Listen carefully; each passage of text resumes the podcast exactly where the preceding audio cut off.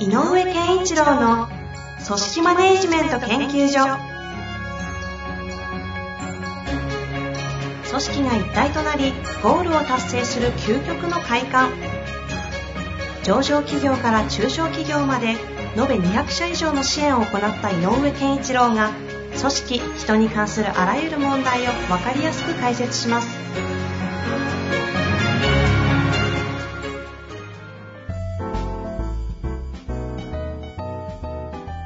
こんにちは、遠藤和樹です。井上健一郎の組織マネジメント研究所。井上先生、よろしくお願いいたします。よろしくお願いします。さあ、今日も始めてまいりたいと思いますが、はい。ちょうど5月の、えーあれは中旬ですかね、10、何日だ？5日ですね。?5 ですかね。はいあの、井野健塾という急遽立ち上がったコロナに負けるな的な、あの 井上サロン、井上塾が始まったところですんで、はい。今15名限定ということでね、スタートしましたが、15名しっかりと集まってのスタートだったみたいですけど、はい。ちょっとそのあたり、ふ振り返って、だからどんな感じでしたか？うん、えっ、と、まあ、えっ、と、比較的やっぱり意識の高い方が集まっていただいているので、え。えっ、と、まあ、共通してるのは、あの、なんだかんだ言って、えっ、と、まあ、リモートだとか、まあ、こういう環境の今ちょっと緊急事態というかね、ちょっと平時ではない、うーん、感じの時に、どうしたらいいかなっていうような、えっ、と、えー問いかけももちろんあるんだけど、うんあのそれぞれの方がやっぱり自分のマネジメント力をもう一段アップさせたいなとか、うん。っていう思いがあるなっていうのは感じました。で、半分は経営者、半分は、まあ、管理職とか、その上に立つ方そうですよね。それぞれ全員共通してそんな印象でしたか、うん、だから、えっ、と、自分が今やってることのマネジメントで、こういうところが不安ですとか、こういうところが、えっ、と、課題かなと思ってますとかっていうのは、うんまあ、これは、あの、どんな時でも、えっ、と、マネジメントの話についての話をすると、えっ、と、皆さん同じように自分の立場でやるべきことをもうちょっとこういうことがあるんだろうけど、どう、あるんだけど、どうしたらいいだろうか。これは皆さん同じスタンスなんですけど、その、はい今こういうところにあるんだけど、どうしたらいいんだろうかの課題感が、なんかもうちょっとこう、うんなんていうのかな、こう、自分が何をやっていいかわからないのではなくて、マネジメントとしてしっかり、えー例えば部下をこういう状態にしたいんだけど、どうしたらいいだろうかとか、うんうんうん。その課題の上にあるど、どうしていいかっていうテーマは持ってる人が多いなって感じはしました。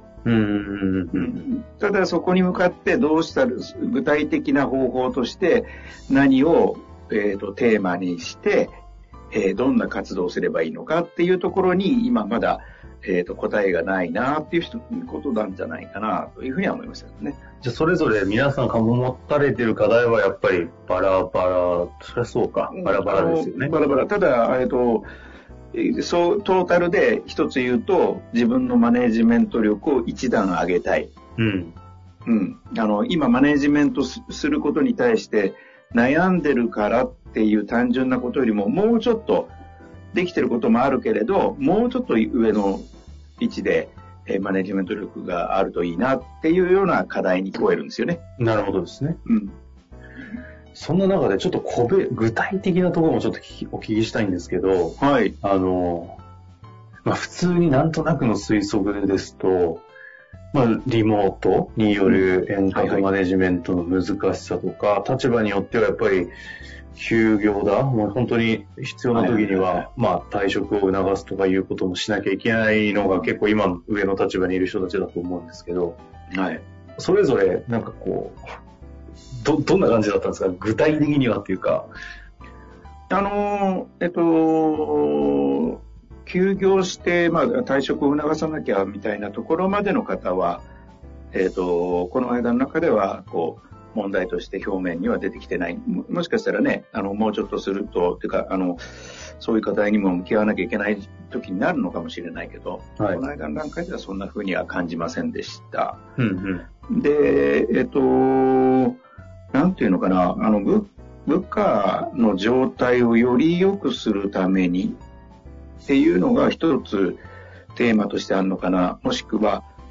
この間ね、えっ、と、成果っていうことについてちょっと、ある意味こう、振ってみてるんですね。はい。成果ってどう考えますかっていうことで、で、やっぱマネジメントってそもそもなんだろうっていう中で皆さんに問いかけると、やっぱり基本的には成果を上げなきゃいけないと。組織として。自分が集ったチームとしての成果を上げなきゃいけないので、はい、えーと、そのために、まあえーと、結集することだとか、まあ、いろんなことがこう、語られるんですが、うん、じゃあ成果って何よっていう話がやっぱり大事になってきているかなと。うん、で、えっ、と、僕の印象では、ちょっとさっきの遠藤さんの問いかけとはちょっと直接リンクしないのかもしれないんだけど、えっ、と、通常のマネジメント、通常平時のね、対面で物事が進んでいるような時って、うん、まあ、自分たちのセクションが何をやらなければいけないかっていうのはなんか言わずもがなみたいなところがあって、それぞれの担当業務をちゃんと遂行するっていうふうに落とし込まれてるとは思うんです。うんうんうん、で、なんかこう、もしそのチームセクションが何か、えー、例えばその、えー、年にえー、大きな課題をセクションとして抱えてる。例えば人事部なんかが、やっぱこう、新たなる IT 関連に関するスキルを持った人間を今年は入れなきゃいけない。そういう採用をやろうみたいな具体的な課題っていうのが降りることがあるので、はい、えっ、ー、と、みんなと話し合っていても、その対面式の、あの、みんながいる場で語るときには、いつでも、なんかそこの課題にリーダーがも戻して、えっ、ー、と、会議ができたりとか、これについてどうなんだろうかって振るうこともできたりするので、えー、意外とそれはできるんだけども、うんうんうん、あの、なんか僕は思うには、リモート環境になって、担当業務っていうことに、をやるために在宅になってしまうと、えー、そのチーム、セクションが、えー、本来的に今、もしくは今年でもいいんだけど、えーと、抱えている大きな課題って何だろうか、うん、っていうところになかなか、えーと、焦点が合わせにくくなってると思うよね。うんうんうん、で、えっ、ー、と、なんかその、そういうことで成果って何ですかって聞いたときにちょっと僕の中の印象では、えーと、具体的ではちょっとなかったなと。成果という言葉の定義は皆さんずれていないし、ああ、より分かってらっしゃるなって感じなんだけど、じゃあところで、何したらいいんですかっていうことの、えー、行動にまで見える成果設定。ほうほうほうこれね、難しいんだけど、大きな意味の抽象度の高い成果、例えば顧客満足を得るでもいいんだけど、そういう大きな成果っていうのが本本来我々のセクションが、えー、担うべき成果ですねっていうのはこれはもう正しいんだけど、うんうん、もっと細かく、えーと行動レベルに落としていくと成果の下にえっ、ー、と、小さな成果があって、またさらにその下に成果、小さな成果があるっていうか、えー、それの積み重ねでできると思うのね。で、リモート環境になると、その細かく小さく分解した成果、まあこれがある種こう、なんか難しいんだけど、あいあの、わかりにくくするかもしれないけど、それこそ、実はそれって何かっていうと、大きな成果に向かってはプロセスの中にあることなんだけど、だからプロセスの途中に小さな成果がたくさんあるよねっていうことだと思うね。でこの小さな、えーと、ゴール設定っていうのかな、成果設定。っていうところには、意外とやっぱりこう、えーと、いつも同じ空間で対面でマネジメントしてるときには、そこが、えーと、明文化しなくてもっていうかあ、明らかにあまりにしなくても、すり合っちゃう、すり合っていけちゃうみたいなところがあると思うんだけど、うん、そこがなかなか、えー、難しくなるので、僕としてはリモート環境とかってなると、そこをちゃんとあの設定しないと共通言語が生まれませんよって思ってるんだが、やっぱり、えっ、ー、と、この間の印象では皆さんができてないからいけないとかではなくて、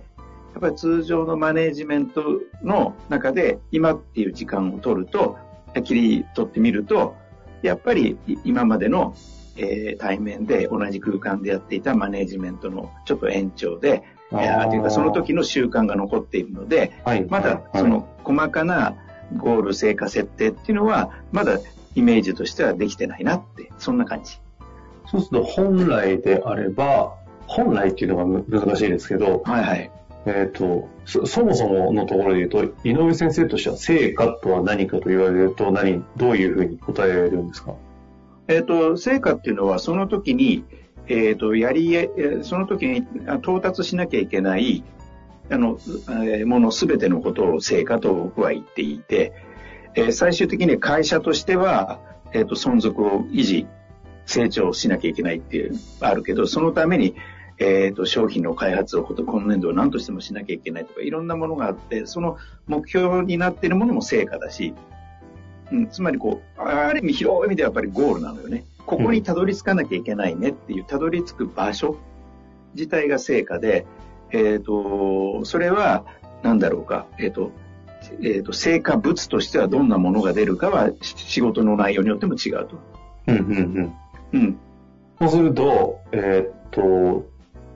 まざっくりと言うなら、達成すべき共通のゴール。そう。到達すべきところの、で含むすべて。そう。で、そのための、もちろん、個人に落とし込まれた、じゃあこれはあなたがやってねっていうのも、その人にとってはそれがゴールだから成果だし、っていうことというのが、これまでの環境だと、あなたがどこまでやってねとか、どの辺までやればいいよねとかいうのも、いろいろといろんな要素が、なんとなく、曖昧にされていた感じのが、言い方悪くすると、コロナで露呈して、そこの定義がなされる前に、なされる、なされるままに、うん、遠隔リモートマネジメントしちゃってるよねという現象をちょっと見たっていうことですね。そうね。あの、この間参加された方が、それによって何か問題を起こしてるとかね、えー、マイナスを起こしているという意味ではなくて、えっ、ー、と、さっき言った、あの、えある意味では、やっぱある意味の志の高い方たちなんだけれども、うんうんうん、やっぱり今の段階ではまだそこまでの細かいところまで、具体性のあるものまで、成果設定っていうか、ができてないなって思う。うん、うん、うん、うん。なるほど。うん。まあ、やってる方もいるかもしれないけどね。で、まあ、成果って言葉で捉えてないかもしれない。各々の目標っていうね、捉え方で言ってるかもしれないけど、僕はその、今言ってる成果っていうのは、たどり着かなければいけないものは全て成果と捉えないと、えっ、と、成果で評価をしなきゃいけない時代になればなるほど、何が成果ですかってやんなきゃいけないから、難しくなる。で、今までだと、例えばさっき言った、ある人が、えっ、ー、と、まあ、人事なんかで、今年は採用強化だぞとで、こういう人材がぜひ必要だから組み立ててやろうって言った時に、その担当者が、えっ、ー、と、あえてそれがあなたの成果だという言葉を使わなくても、